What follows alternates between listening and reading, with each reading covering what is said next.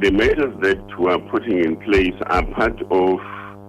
a response that we should have, uh, which is also founded on the basis of Section 11 of the Powers, Privileges and Immunities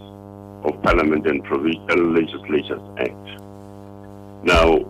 uh, on our side, what we have decided to do is that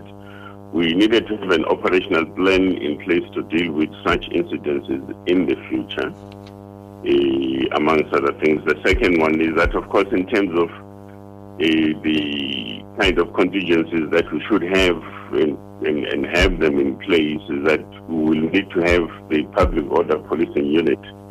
um, not so far away from the, the, the, the precincts of, the, of Parliament as a legislature and so on, amongst other things.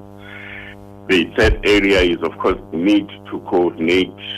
uh, our activities between different sort of uh, arms and levels of uh, law enforcement agencies that operate uh, within Parliament, uh, insofar as information coordination and, and such, you know,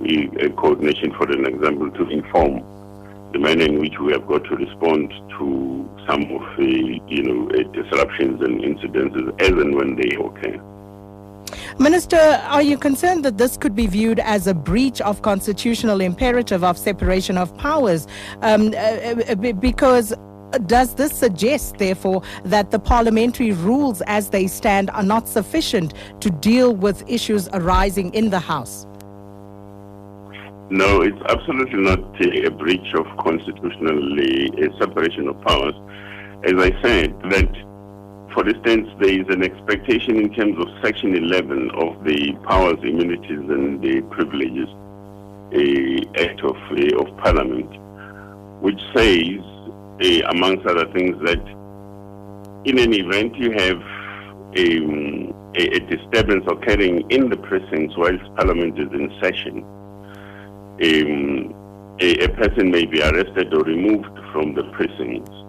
uh, on the order of the Speaker or the Chairperson of, of, of the House. So, in a sense,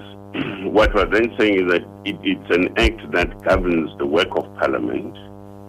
But on our side, as a law enforcement agency, for an example, is therefore the need to be able to, uh, to, to respond as and when a presiding officer of, uh, of Parliament would, would, would deem it fit that we needed to, to, to intervene. So there's absolutely no breach insofar as that issue is concerned.